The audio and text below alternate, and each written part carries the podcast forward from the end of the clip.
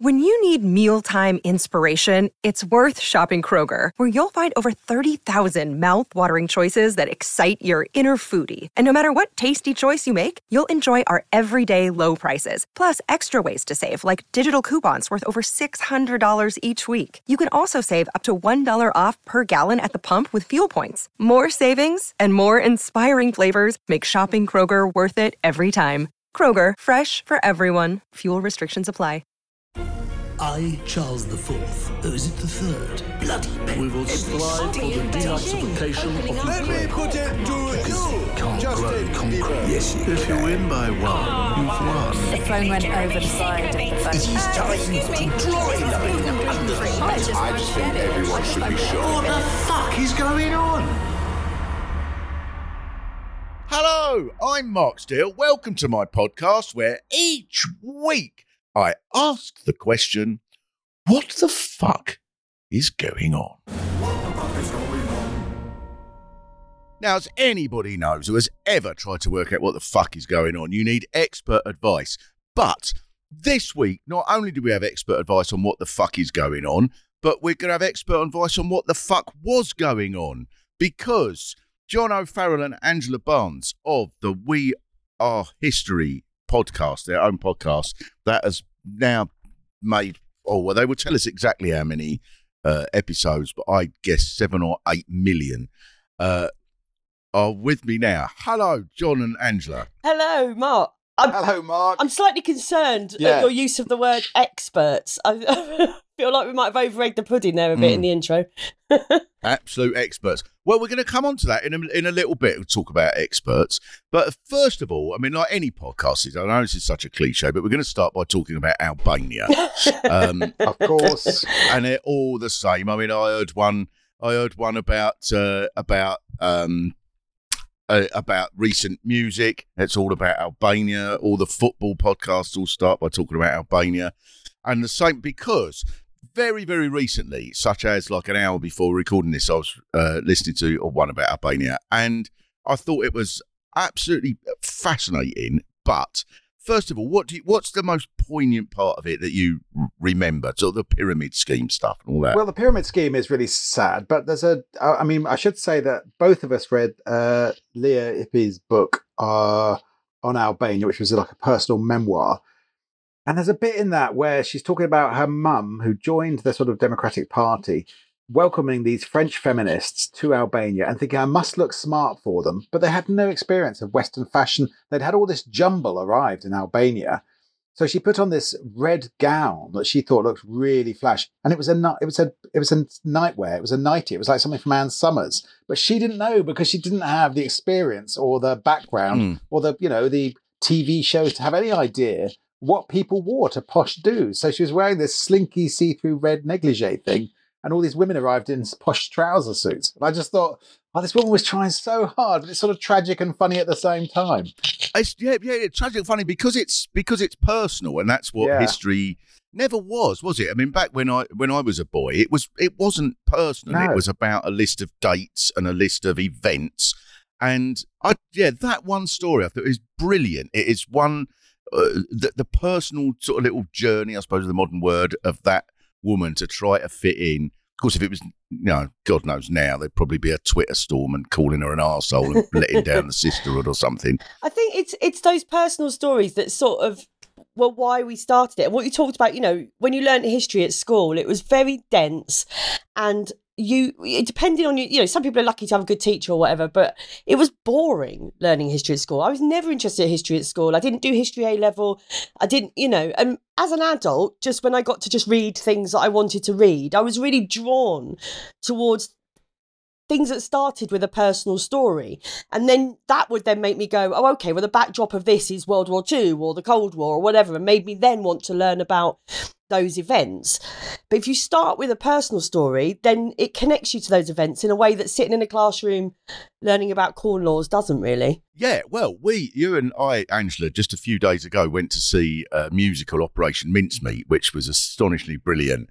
Uh, a musical about uh, one event in the Second World War in which a uh, the British needed to try and, or the Allied forces needed to try and convince the Germans that they were going to invade in Sardinia, where in fact they were actually going to uh, in, invade in the, through the south of Italy, in Sicily was the plan, and so they used a corpse of a homeless man who had died, and they put a load of documents with him that were false in order to try and convince the Germans that that was the case. If you start with that, then I can't. You would have to be quite extraordinary to not be fascinated by history if you heard that story. Absolutely. Yeah, weirdly enough, we did we did a podcast about Operation Mincemeat before the uh, musical or the film came out, and then we were like, "Oh, this is we're not the only ones to have read Ben Macintyre's book and gone, well, this is a really fascinating story." What Operation Mincemeat the musical did so brilliantly was just to extrapolate from the challenges they had in doing that, and then say, "What would a letter be like? What would a letter be like from Yeah, yeah. and then suddenly you've got this backstory of this woman who obviously lost someone in the First World War, and it's a tragic song, dear Bill. Um, so they made they made you know creatively made a, some really moving human stories in that in that uh, musical. It's got. Do you think it's got better then? Because, like Angela, you were saying you hated history at school and stuff, and I, and uh, yeah, I remember that. It was just when was the Edict of Nantes or some shite, or you know, 1685. and that's why I do Oh, a podcast with John O'Farrell. what was it about? I've no idea. I'm quite impressed with That was a revocation of the Edict of Nantes by Cardinal Richelieu, and what it was, it's important because it unleashed the huge sort of uh, amount of persecution on the Protestants of France, and then they all came over here and you know s- set up you know Yeah, patisseries in London. did. bloody Huguenots, Yeah. send them back. Bloody Huguenots coming over here, giving us Coming Nice over here with their fucking yeah, with their fucking work ethic. yeah, buddy, we were work. You know what? We, that's, we'd have been working twelve hours a week if it wasn't for them. yeah Bloody absolutely. Calvinist bastards coming over here. oh dear. uh, I did a um, I uh, when I was doing a sort of live version of me in town series, and I was in Winchester, and I did a whole load of stuff at the during the show about the, the cathedral there, and about how I'd found out that the cathedral during the French Revolution, Winchester Cathedral, was used as a refuge for Catholic priests who fled the French Revolution. And they came over here and they were put up in Winchester Cathedral.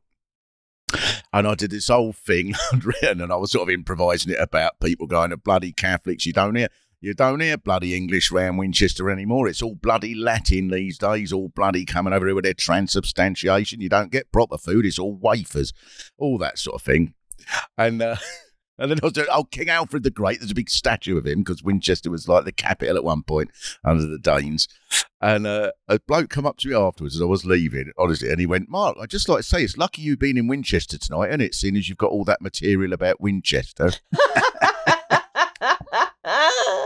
do you think Oh, you can go and do that same bit in Hull and it gets nothing? yeah, yeah, yeah. Exactly. what's a fucking point? to it? Oh, Mark Steel's in town. He's only in one town, but he takes that show around Britain. oh dear. But yeah, and that is, uh, and I suppose that, and I suppose pe- there must have always been people who did this, who look at history as something that is not just pertinent to now, because obviously all the, even the most, the dullest history teachers would say that, but that you see, you see the Edict of Nantes or whatever, and you think that person would not have been that far removed from people we know or from ourselves. That person in the American Civil War fighting in in the woods somewhere in Antietam or whatever, or you know, Gettysburg, they would have been having the, the same arguments as ones that we know about. It's like me saying to my daughter, "You've nicked my good microphone for my podcast." It was the same in the American Civil War. Where's the good microphone for my podcast? These are the, the same perennial debates that happen down the ages. Um, Can I, speaking no- of microphones, sorry, can I just say, John, your microphone's Yeah. rubbing on your collar and it's making loads ah, of am I noise. using this one? yeah. Oh, I shouldn't be using this one. Oh, I'll, I'll Sorry. go. I'll use the. Uh, Sorry to Bill- produce your podcast for you. I'll, Bill, I'll use the. Uh, I'll turn off the Bluetooth. Actually, that'll take it off this one. yeah, and that was exactly the same because when Abraham Lincoln delivered the Gettysburg Address, he got about, he got a couple of lines in three score years and ten. Abraham, mate, oi, we can't hear you. You're fucking it's scratching on your. Take that stupid hat It's just off. Exactly. rubbing on your stovepipe, mate. Oh. No, I think that, that when Abraham Lincoln delivered the Gettysburg Address, it what it did go down very badly. He thought, and he he went off and was told, you know, like no one could hear, and people were chatting, and he was, you know, probably probably someone doing all them old jokes. There used to be a pool table there, mate, and all that, and uh, and he he come off. Fucking terrible. Just went down terrible disaster. I know it was fine. It was fine. They loved the bit about liberty and an end to slavery. And It's that. really, I'm going to drop that for the next one. It's that thing because I think when you we know Mark from performing stand up that when you think you've had a night where the audience aren't really enjoying it and that well they weren't there the night before so they don't realise how different Mm. it sounded. You know, you come away from those nights, you're like, oh, that was a struggle, and then people are like, oh, we loved it. Well, well tell Yeah. your faces. You know, yes, exactly. But that's, I mean, well, similarly, you know, um, Jimi Hendrix apparently was just after Woodstock, just thought it was a disaster. I think a lot of people sort of left, uh, you know, didn't see him and things like that. You know, and and and once again, you know, Abraham Lincoln and Jimi Hendrix were very, very But this similar. is, they are very similar. They're- but, That old uh, cliche. The thing is, the thing is that these the thing of history is it's sort of um, old spin is what it is. So uh, someone wrote up that it was a great speech and that it was really influential, and that has got sort of um, uh, handed Hmm. down as the official version. Now, there's things that have happened um, that. Uh, are now accepted as fact when we some of the things in our lifetime we remember were not exactly that's not exactly happened we didn't all suddenly get into punk in 1976 and get a haircut we all sort of thought, oh, they're a bit scary. No, I'm going to get no, beaten no. up by those lads. And it was gradual. And but you'll watch the sort of I love the 1970s, and everyone's going, yeah, I just cut off my hair and bought some crazy color, and oh, it was amazing. Yeah, Everyone yeah. was a punk. It's like no, we weren't. You know, so there's and that's the no, same. very, all, very few people and that's the same punk, all yeah. through history. You know, it's all Yes, yes. Uh, no, absolutely. It's a minority, but sometimes a minority that drag the society with them. If that's, so I'll come on to that in a bit because, but I think that it's sort of, I think that the key things which is true of your podcast and true of anything that makes history popular, is just recognizing that the people were have were real people having real arguments and debates and so on, and particularly if, if we all have in sort of different ways and so on, all been tried one way or another to try and influence the current times as well. You think, well, those arguments would have been not that dissimilar. So there will have been arguments, say, in the American Civil War, there will have been people who said, oh, if we try and rush the abolition of slavery, we're going to put off the middle ground. And there will have been, there'll have been some nutcase going, well, like John Brown, you know, who was a very key figure. No, fuck that. Let's just go and kill a load of slave owners with a sword now. And there'll have been no nutcases, and there'll have been someone going, oh, for Christ's sake, you know. And then, and which uh, I love the bit in your book, John, where you're uh, in your book uh, that things can only get worse, where you're describing someone in a meeting who's the who's the nutcase who, even when you're offered victory, decides that's not Yeah, enough. absolutely. This is a perennial problem. You know, we've all been in those meetings, um, and all the way through history, you're going, "Oh, uh, look, there's what's achievable, there's what's not achievable," and people uh, on both sides sort of arguing really hard. There's a there's an interesting one that we did, which was about the women's suffrage. Now, everyone today goes, "Of course, women should have the vote," but then you stop, you step back, and you think, why? Why was that so hard if it's such an obvious thing? And of course, it was a minority position back in the sort of in 1900. And so we looked at the campaign against women's suffrage and all the people who thought it was a shame to give women the vote and take them off all those wonderful charity boards. And the too Labour bloody Party, right, I say. yeah, but the Labour Party being opposed to women's suffrage. And I thought, what's that about? And of course, they were only planning to extend the vote to posh women. They weren't doing it to working class women because working class men didn't have the vote. So that's why the Labour Party said, no, not just on equal terms with men, everyone should have the vote. So it's very complex and it's interesting to dig underneath it and go, yeah, it was that was a battle.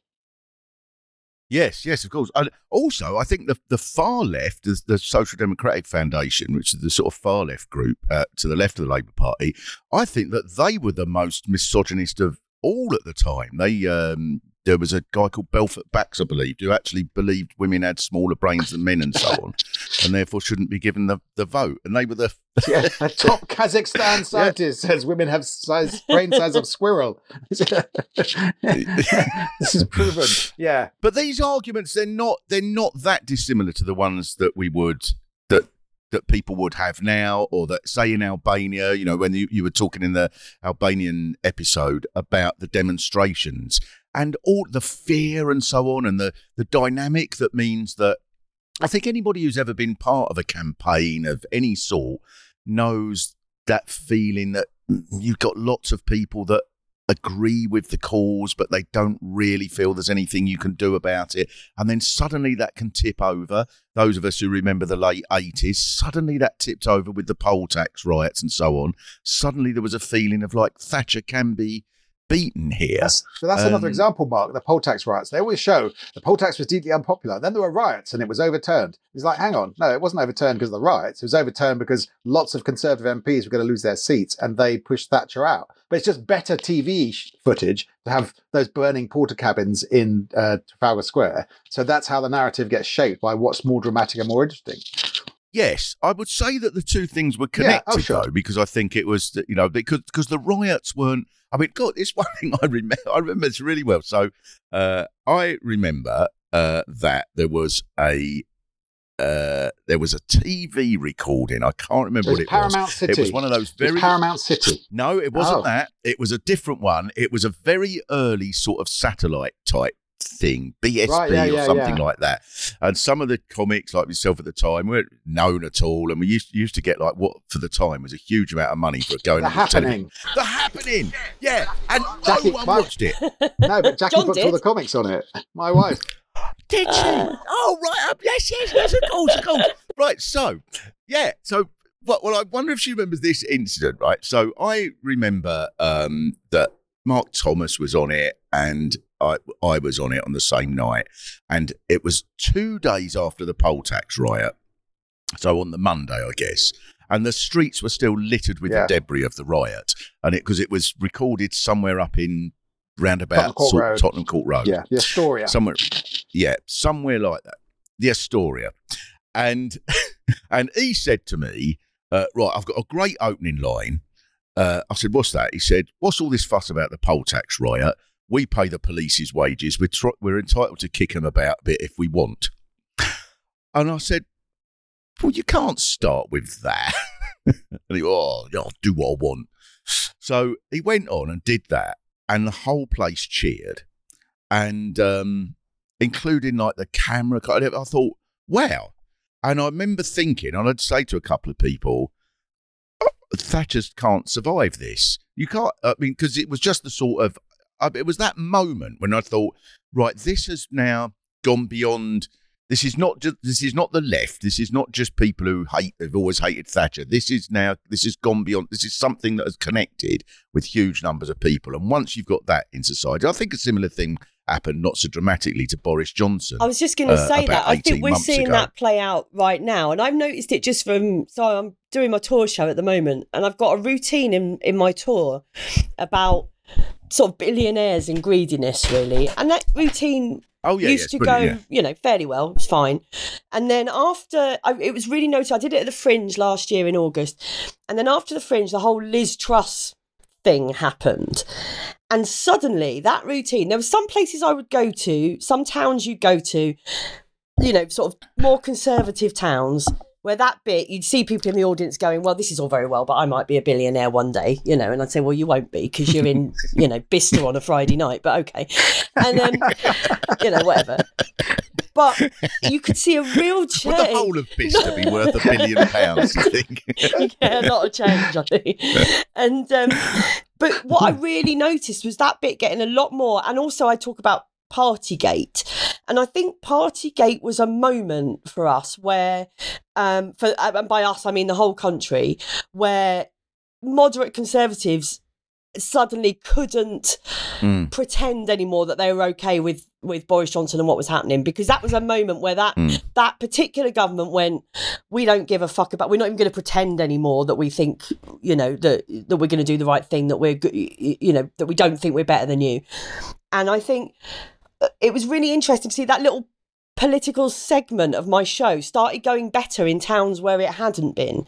And I think what happens and what happened, what you're describing there with the poll tax riots, is once the middle classes start feeling the squeeze, then there's a problem, right? Because there's no more plausible deniability then. The, the middle classes can't be going, well, they're poor because they're feckless or because they're whatever, because they don't work hard enough. Or because, there's all this plausible deniability that people use to, you know, to tell themselves that the problem of po- working classes and poor people isn't their problem because it's these feckless poor people that don't when it starts hitting their pocket in the middle classes when their interest rates go up on their mortgage and they can't pay it anymore when that starts happening then it's like oh hang on a minute i'm not feckless and poor so there must be a problem if it's affecting me I think that yeah, I think there's a lot of truth in that. I don't. I'm not sure I'd characterise them as middle classes. Though I think they're probably people that are working class who are who have just not really engaged with what's going on at Yeah. that point. And um, and I think that there's a sort of people that would be described as middle class are actually you know because they're on. I don't know, maybe they're on 50 grand a year or something, but they still haven't got a great deal of security. And uh, particularly if you live in the South, you know, you still means you've got kids that are living with you until you're, until they're 40 and, Sorry, and I'm so just, on. And I'm just waiting for the the tweet Twitter tomorrow. It's Mark Steel thinks that if you're on fifty grand a year, you're working class. I'm looking forward to seeing that. yeah, well, I do. I do think that. So they can tweet whatever they like. I do think, uh, I do think that. And, um, I think what's also true, Mark. uh, but I think, yeah, I sorry, John, yeah, I think it's also true is as well as what Angela says, there are some people who suddenly are, you know, who are not that interested in politics, don't follow politics, and suddenly something Mm. happens where they go, well, that's not okay. yes. And that's what I think will happen with Partygate. So they might actually do, they might Yes, care about yes. other people. They might not just be caring about their own wallets, but they're just not that engaged with politics. And suddenly they find out that uh, when they couldn't go and see their dying grandmother, Boris Johnson was having a party. And they just, the unfairness of that cuts through. Uh, and they think, I'm done, I'm done with this lot yes. now. Um, and I think you know, that's the important point that, Yes, that, yeah, that it's a oh, tipping absolutely, point that isn't right, yeah. related directly to politics. It's related to something else that, that can be understood by someone who's not interested in yeah. politics or the economy or any of that stuff. You know that don't because most people don't engage with that on a day to day basis. Yeah. And um, whereas, like you say, Partygate was such a black and white. Wait a minute, I couldn't visit my nan in the care home, and they were having piss ups. That's not okay, you know. and it was Yeah, a- yeah, that yeah. was a tipping point. I think that, yeah, absolutely. And I think, but the reason that that's pertinent to a sort of conversation about history is because I think that in any situation in history where there's a sudden change, it's not just because something magically has changed. It has because it is because of some something like that, a similar dynamic. So I would think in uh, in the 1640s there would have been a sudden dynamic that said, "Hang on, the two things: the royalty, what the royalty is demanding of us, is so grossly unfair, and combined with that." Oh, we think we can actually do something about it if we, you know, the, the local Puritans or whatever, you know, they seem to be speaking sense, even though it might seem nonsense if you take it out of context 308 years later. And I think a similar thing would have happened. Or in the, the um, well, take the East European rebellions, the famous one. The more, the more, re- the more repressive the regime, the slower, the, the, the slower the apparently build, the, the apparent build Yeah. up of opposition is, but the more dramatic it suddenly Yeah. is.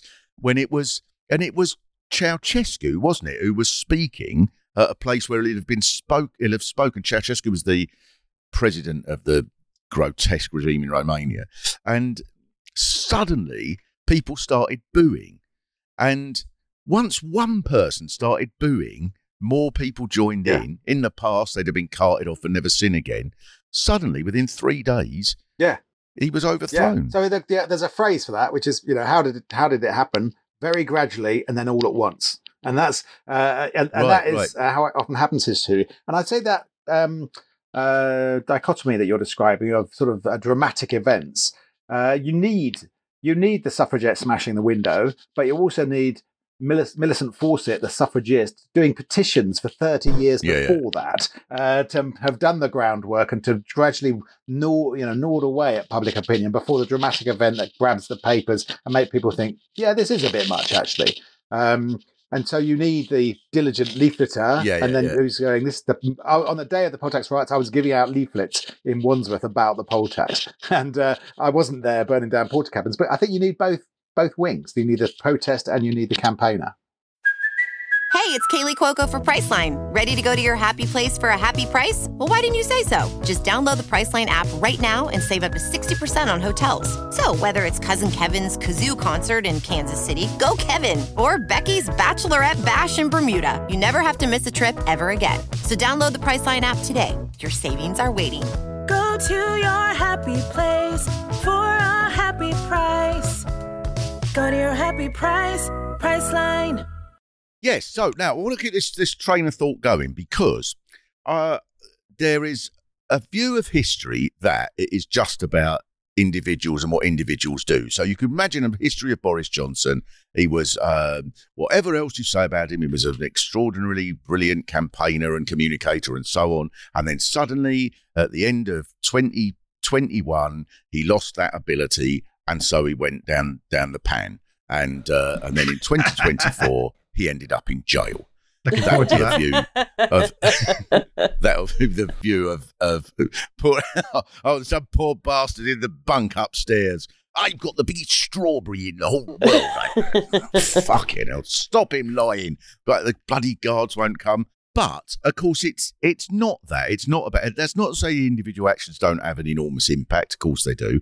But if they're removed from like huge social movements, one way or the other, then they don't. Then they don't mean anything. And from Henry VIII being able to uh, bring about the the breakup of the church to the fall of Boris Johnson, it's the actions of of millions of people, or maybe even the ideas of millions of people, exactly in that case, as you say. Hang on a minute, they were having a piss up.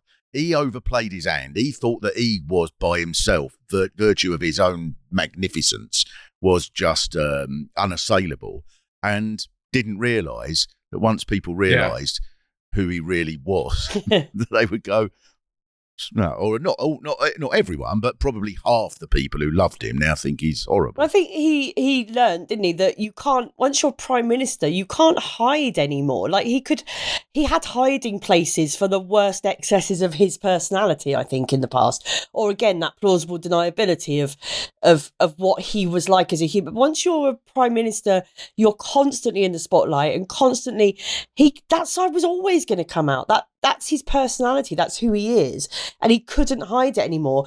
And then it became for the people around him stopped shielding him and i think that's the moment when the minute all those resignations started the minute that started to crumble the people that had helped to disguise that side of who he was suddenly went fuck you mate you're on your own i, I want no more to do with this i think i think uh, looking back at a big like Yeah. history's about tipping points isn't it like john said you you Mm. can have millions of people quietly building a movement and then it's one person who pushes it into being an event that is now a historical event Gets the And credit. that person might Yeah. be the person with the best press or it might be the person who you know just at the time happened to be in the right place at the right time and gets the credit. But there's usually a wave and then a tipping point i think with most big events in history. And i think that's what's really interesting is looking at not just the person who pushed it over the edge but what came before.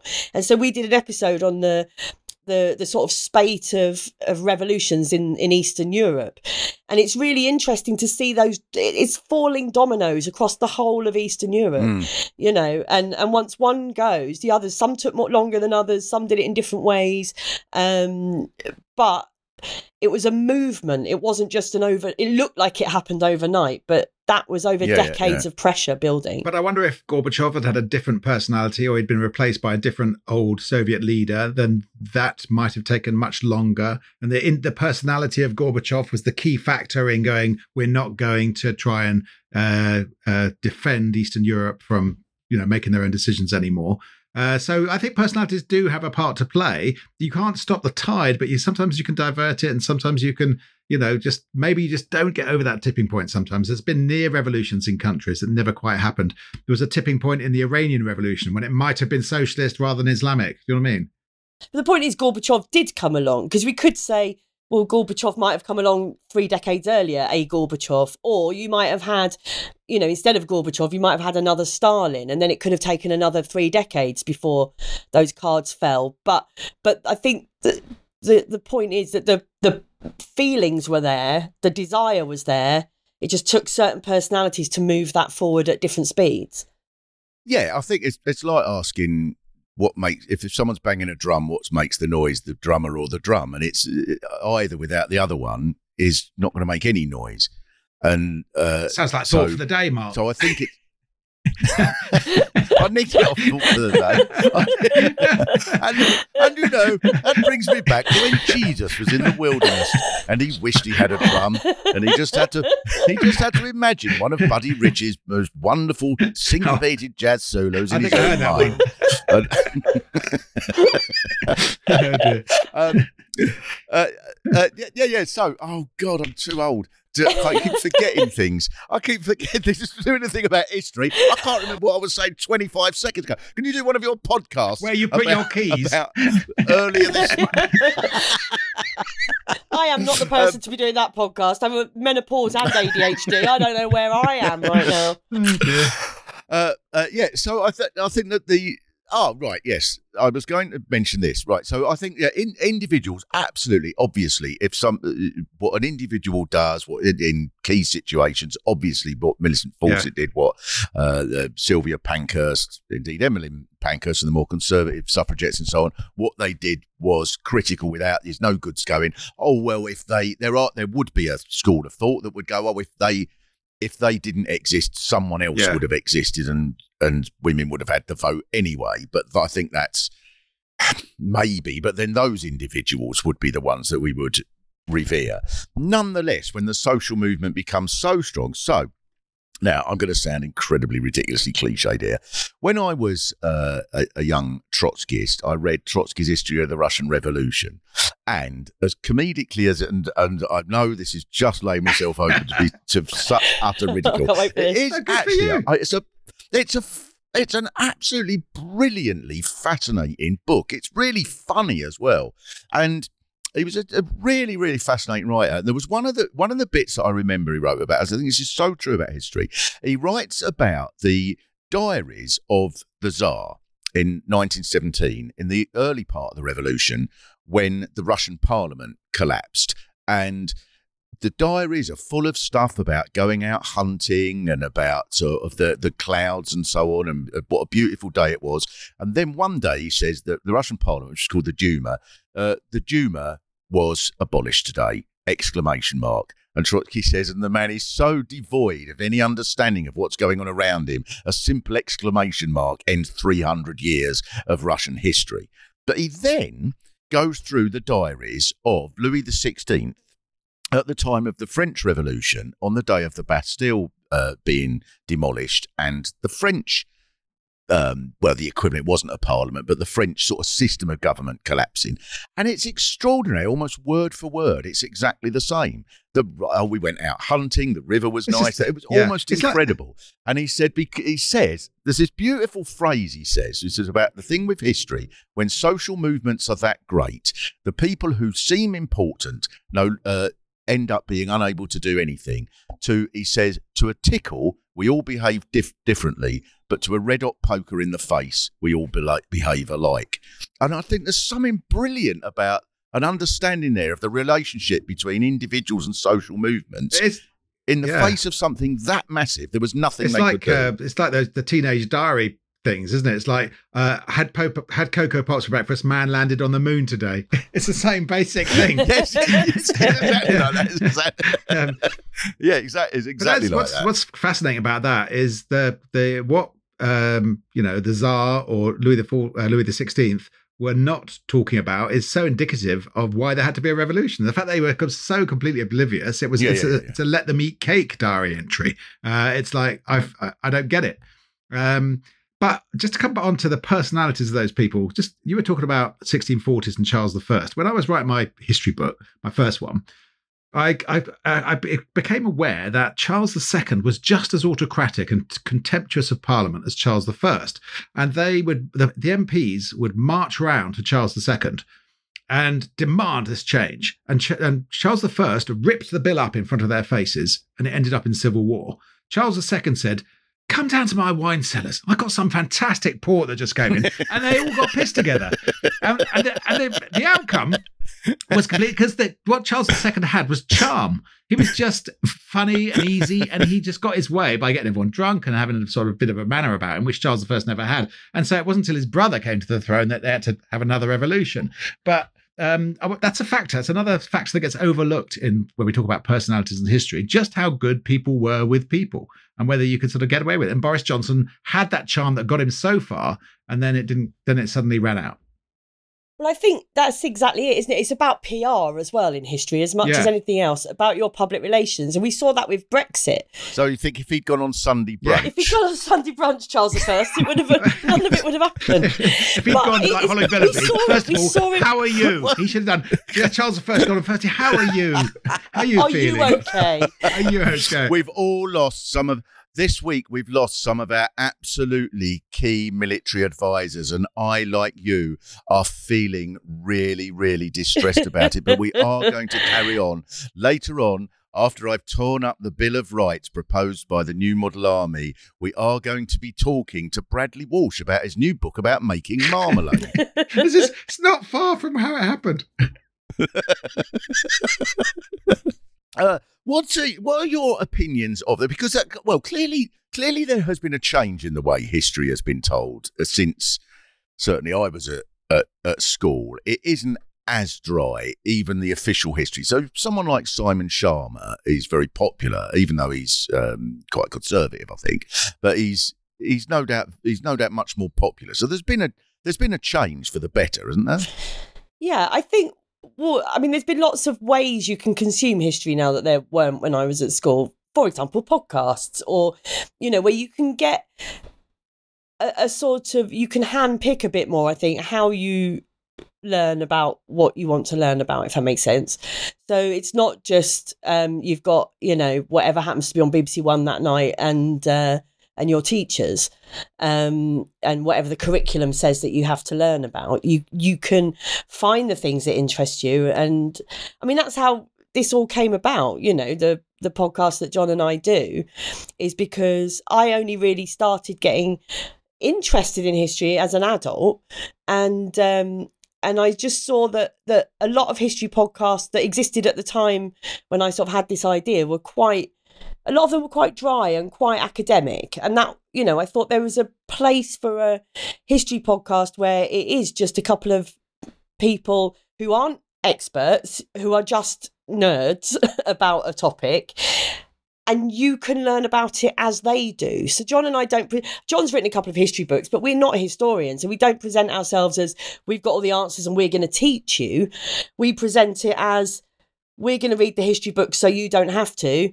Come and learn about Yeah, this yeah, thing there's a with us. sense- you Yeah, know. we're finding out with you. There's a yeah. lovely sense to to your yeah yeah yeah. There's a lovely sense to that as you uh, that you get the sense that like oh you've just found this and found it fascinating. I like- when I did the my uh, lectures series, I thought yeah I, I thought I benefit from that. Like, So so when I was doing that, I.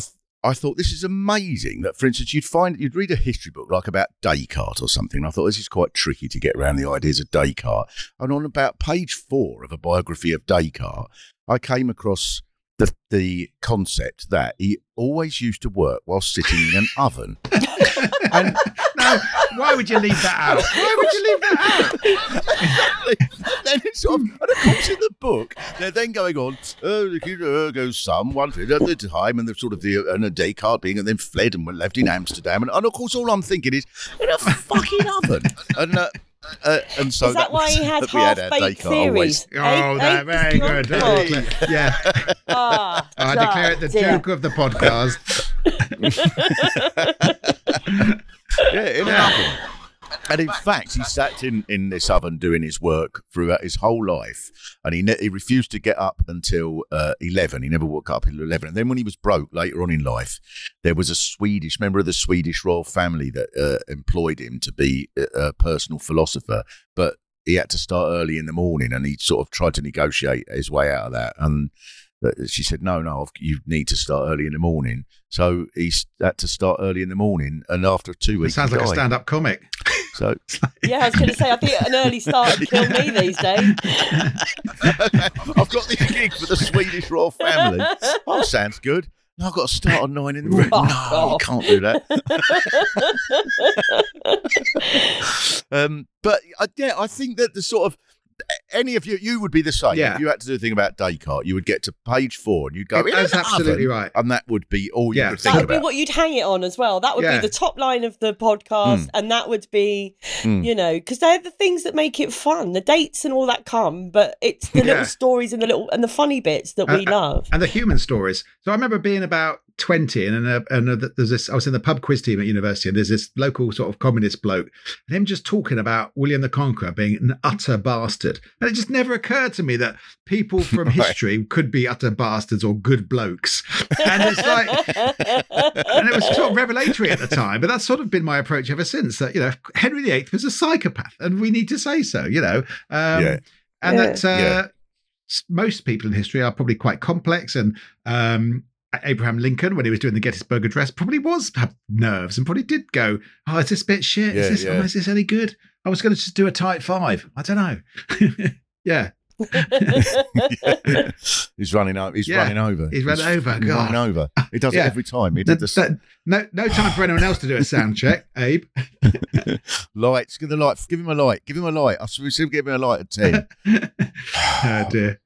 Castro, on Yeah. the other end, I wonder if he got a light. Give him a light at nine hours. But that, that's yeah, that's a Uh, human response to the, the, the situations. Then it must have been a bit boring when Castro spoke for nine hours. Was everyone really gripped? Or yeah, yeah, I think it. yeah. Of course, they were. Well, you hear that doubt with a lot I- of like I- the North Korean leaders, and you know that they applauded for three and a half hours. You're like, well, they didn't do that spontaneously because that, they did that so they didn't get shot, you know. And there's a imagine standing and clapping at someone for three hours that you don't Oh, get, you know, the reality of these And things. yeah, but that then you, the terror of being the first one to sit Yeah. down. first one to stop clapping and go, That's- my hands hurt, you know. Yeah. Yeah, yeah. Oh god, that would. Yeah, yeah. No, that would be. Uh, that that would be very bad. yeah. Now, but the thing in with North Korea, I sort of thought that a little bit when I was listening to your Albania program. I did one of my in town shows about Kingston. Right, a In lot of people in compare particular, Kingston and North Korea, very similar in many ways. Well, in this regard, it is because there's a roundabout. Uh, there's a roundabout just off the A3 that takes you to Kingston, and that roundabout has got a Krispy Kreme donut shop. now, On the roundabout, build it on the roundabout, just where the A3 is. right? Krispy Kreme donuts. Now, upstairs, upstairs at the Krispy Kreme donuts shop at the A3 roundabout, it uh, it, it it used to be owned by the Krays, Wow. but now it is run by it is a, an office for North Koreans who have escaped from Wow. North Korea. Oh, I've read about a this little- place. Yeah, and they print a little uh, North Korean sort of paper for I don't know, I don't know how many people, but you know, now escaping from North Korea is not No. easy. Uh, it means the most extraordinarily complex sort of set, of, and also you, you you have to worry that your family will all be executed and so on. And there's a certain bit of China that you can escape from, and then you have to have a sort of probably an underground Yeah. railroad, I guess, that gets you through China out to Mongolia or whatever. Not easy. And then now for a, a reason that I'm not, I, no one has ever really been able to explain to me. But New Malden, this little suburb of Kingston in South London, is the centre of the Korean community. It has been since about the 60s. Like South Korea, Right. when they, in the World Cup, they play football. There's a big pub there, the Fountain, and there'll be a thousand. And when Korea win, then there'll be a little march with them all banging the cymbals and all that, and going Daeningo, whatever it is. And um, uh, and so they, they went there. And of course, now there's tension between the North Koreans and the South Koreans. And the South Koreans are going, oh, it's all right for them. They're bloody coming over here and spoiling it. And um, It's all on the A3. The A- Uh, all on the uh, so- A3. You got the all on the A3 Krispy Kreme donut place. And what I found really fascinating, now this is sort of this, I don't come out well out of this because, of course, I was doing all sorts. I wrote all little jokes in the script and so on about North Korea, as you would, as you know, Kim Jong Un is a, a comic figure, and of course, Korea. I spoke to a couple of Korean people, and they would just go, "Yeah, but no, but we don't see him like that. He's not a comic figure. He's killed all our mates." And I remember someone saying that, thinking. Oh yeah, sorry. Yeah, It was just a bit of a joke to us, really. yeah. I did a tweet about um I listened to our podcast and it was like um uh yeah and plus if you you know uh, subscribe to Patreon you get t- chance to vote on your favorite Korean dictator and North Korean dictator. And I thought I'd just throw away Yeah. a joke. But somebody came back to me and went, that's an imperial. I mean, I think this guy was a you know a bit off because he was going like, um, "Oh yeah, that's imperially punching down." I went, Is it? yeah. It's like, and then I looked at his other, I looked at his other tweets, and he was retweeting George Galloway and all sorts, and Oh, loads of pro, Oh. loads of pro Chinese, anti Taiwan tweets. Yeah. I went, okay, this guy's like, Well, I, I can he's bring got that some up with issues George because obviously he's uh, he's regularly Yeah, on this. he's on, on this your show regularly. Yeah. Um, yeah, I'm just remembering. but- um, yeah. There's a story. I just tried to Google it just then. It was about ten years ago of a a hairdressers in somewhere like Ealing, where they were advertising um, uh, sort of. Uh, Get your hair cut here. Don't end up with a bad hair day or something. And it had a picture of of Kim Jong Un, and a couple of North Korean officials turned up. wow. Um, like embassy officials turned up and asked them to take it down. That's amazing. Isn't As- it? Wow. yeah, Yeah. it's the stories like that. Just really, I love it. Yeah. Yeah, I mean, I suppose you can't help but find it funny, even Well, though they- it's probably I can understand that your sense of humour Yeah. about it. If the if Mm. the blokes you know tortured all your family with wild Yeah, I mean, we try to we try to then, make it. um, still you got to have Well, a we joke do try and about have a it, joke haven't about it, and sometimes we'll go right this week on our humorous podcast, the Spanish Civil War, and you go, "Wow, this is pretty grim." the Black Death. Ah, no, I love that. Oh, Uh. Half of Europe dead. This is going to be a funny one. So sometimes Yeah. we struggle to keep you the have comedy. to find the humour in it, but I think we're quite good at that balance, and I think we're quite good as well at acknowledging. So we just did a podcast about. Um, we recorded it; it hasn't gone out yet, but we did one about um, the the 1904 St Louis Marathon, and it's a bonkers story. Like, uh, listen to it when it comes out because it's Oh, go on, yes, yes, I know, I know. mad Go on, story. yeah. but it wasn't until so I'd heard about the marathon and and this sort of crazy stuff that happened during the marathon. So I said, oh, I pitched an episode about it, and then it wasn't until I sort of read a bit more about it that I discovered. So it happened at the 1904 Olympics, which was part of the St Louis World Fair in 1904. Right. And you know, world fairs and great exhibition, although it were a really big thing of the sort of late 19th, early 20th century. But this Yeah. particular world fair in 1904, and this is something that happened a lot at this time, but they had an element of it which was a sort of human zoo where they were displaying people from different cultures, you know, as inverted commas Right.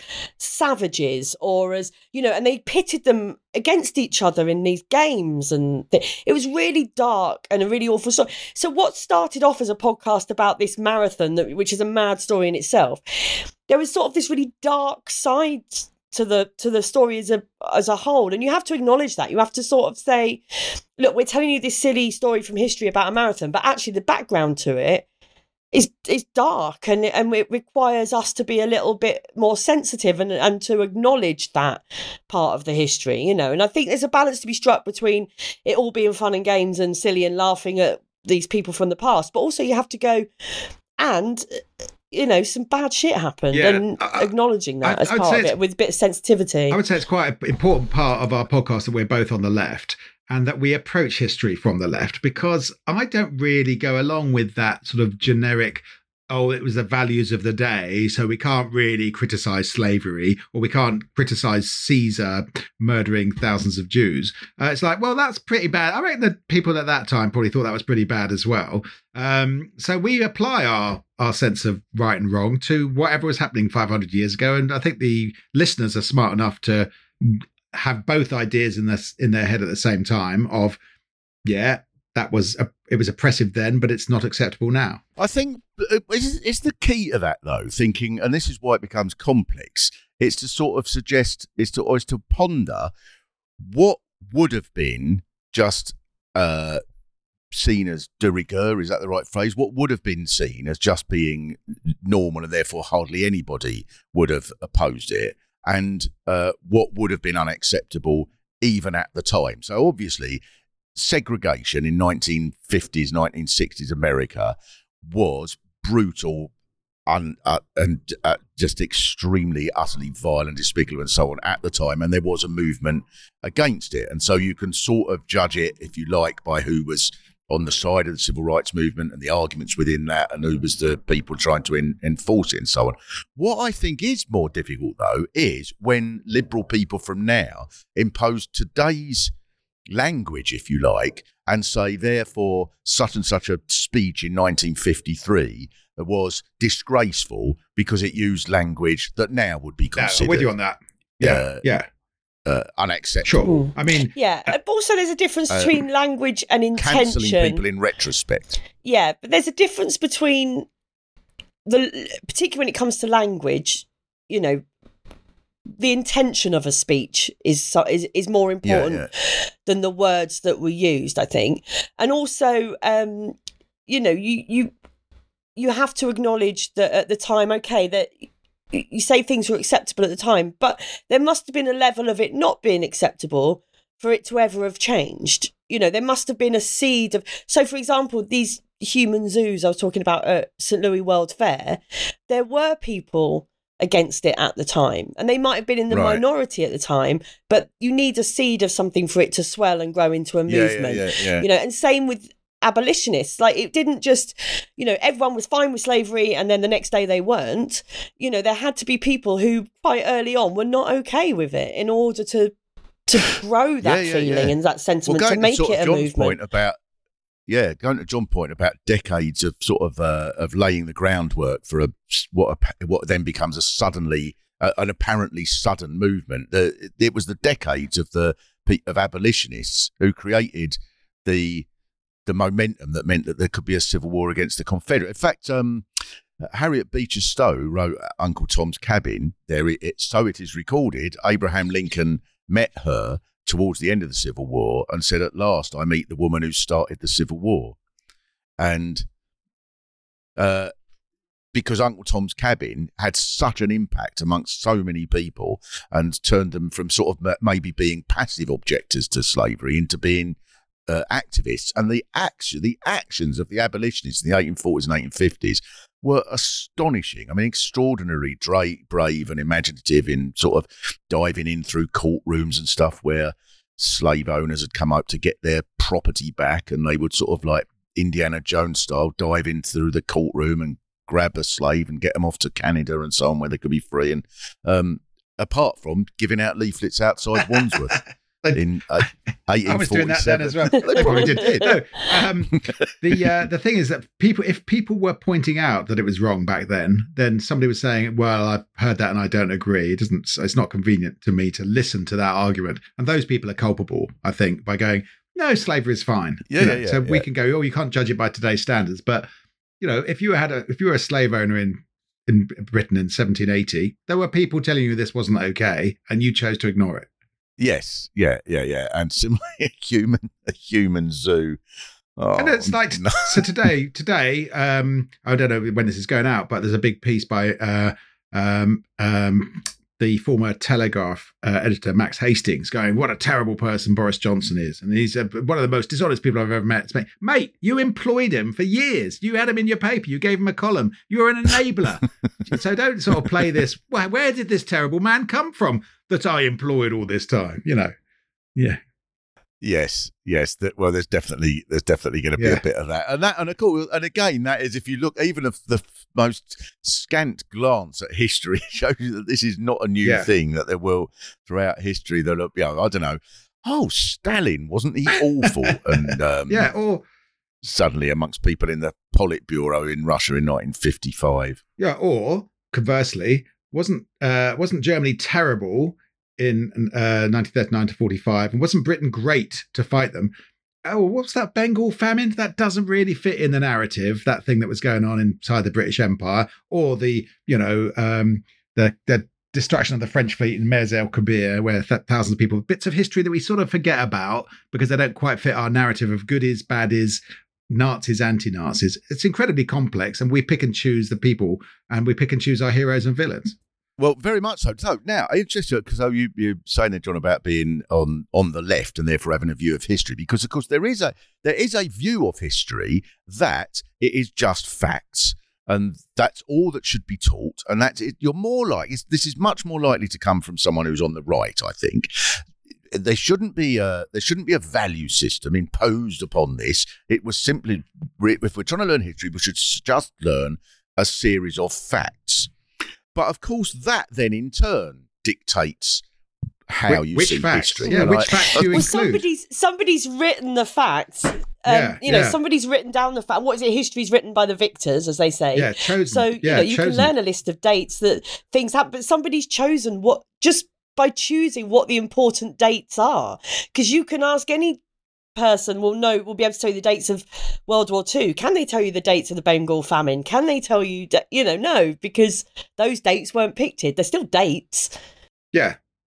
They weren't chosen. Yes, yeah. I mean, or or there's the guy on Question Time who's um who's uh, I, I don't know on various sort of modern television stations and what have you, who who said that it was ex- it was ridiculously woke for there to be a film about the First World War in which there were there was Yeah. a Sikh in the uh, amongst the British forces.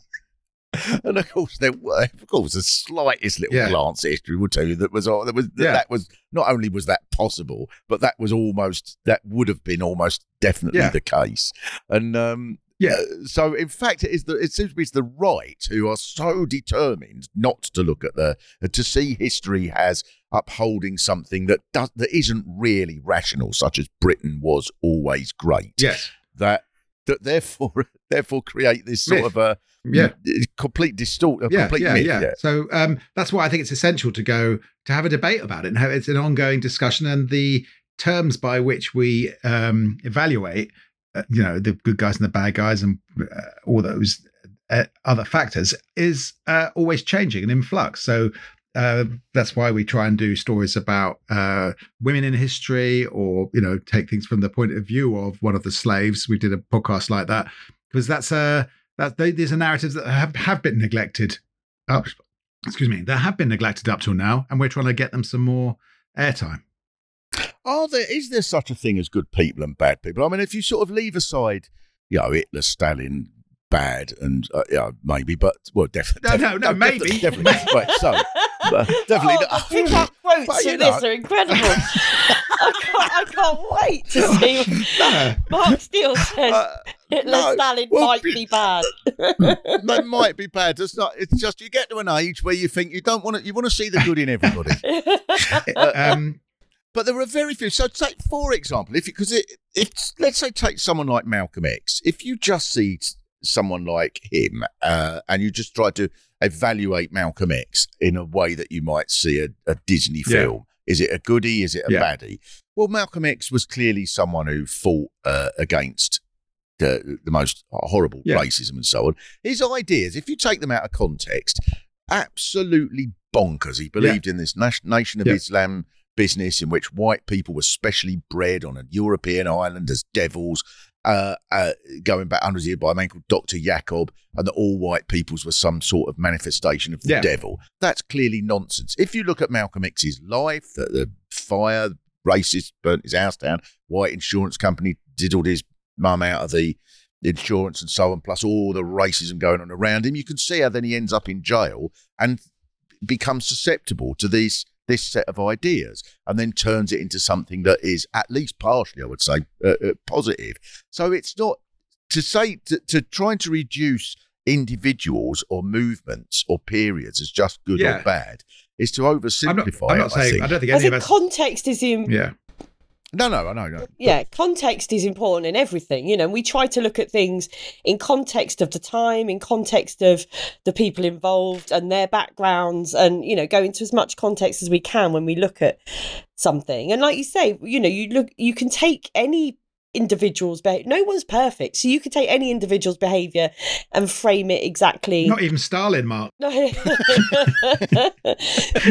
so you have to you have to look at the that you know, what's happened around it, what's made them that way, you know, and and the presentation of things without context is where you have problems. Is where you have like the the immigration debate. So many arguments in this country at the moment are put forward without enough context that suddenly you're in a situation where people, uh, you know, are trying to can see a child in a dinghy and think that that is somebody trying to take something from them. Yeah, yeah. you know without without thinking of the context of how that and why that child has ended up in that dinghy with their parents and and the you know the way that the system that they're supporting has put them there. And on all of these there's so much and, it, and it's just an onion with infinite layers.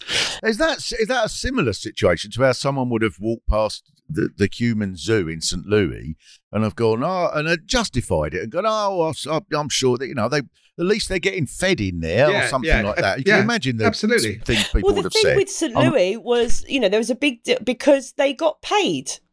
So if they're getting paid surely that's fine then. They're making money. Look at them well, you yeah, know they've got you're a point. like- it's all about context No, I mean, I said the heroes and villains thing. I mean, I mean, people are portrayed as good as and bad is because that makes it easier to consume. We all know that, you know, uh, that there's uh, it's much more complex than that, and it's much easier to go. Churchill was a war hero, but you know, you and I know that he was also uh, an enormous racist and that he was uh, suppressed the trade unions. But I'll take the bit about him being a very good war leader and put that alongside the other stuff and we you know we should be able to have both ideas at the same time without people going they're de- now they're denigrating our great leader Churchill. It's like come on guys, we're grown ups. Yeah, yeah, yeah.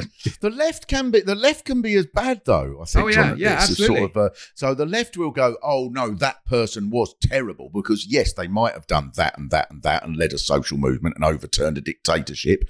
But did you see the terrible thing that they wrote about? Um, yeah, oh, I don't know that they were they were terrible on the uh, on the issue Yeah. of um, Yeah. yeah, cooking like- Turkish food. they use the wrong pronoun, so they're done. They're cancelled. Yeah, yeah, yeah, yeah. yeah, yeah. Yeah. I mean, yeah, absolutely. So I think it's we're trying to be sort of uh, uh, nuanced, and nuanced is always nuance is always good. And damn with people who won't use nuance. All right. Well, I thank you. Well, we could continue this for many hours. We can't continue it outside as I've done for the up until two minutes ago because it's fucking started pouring with rain. oh the storms Disaster. are coming Mm, that's quite.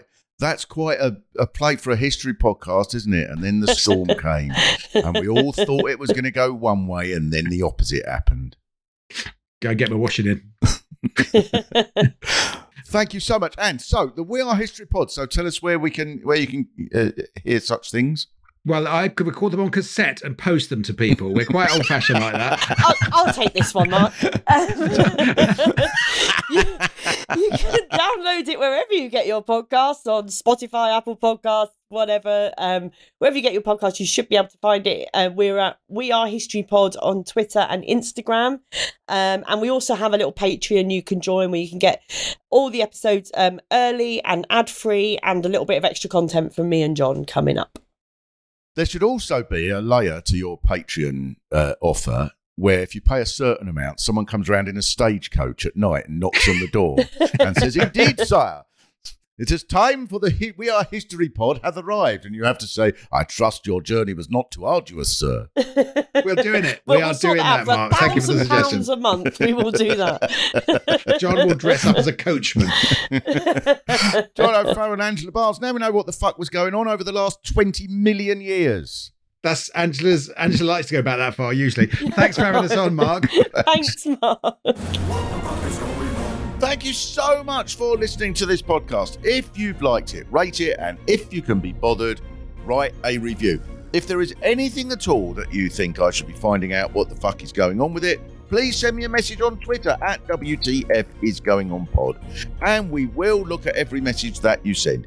If you would like to become a WTF supporter and get early access to ad-free extended versions for as little as £2 a month, please visit our Patreon page.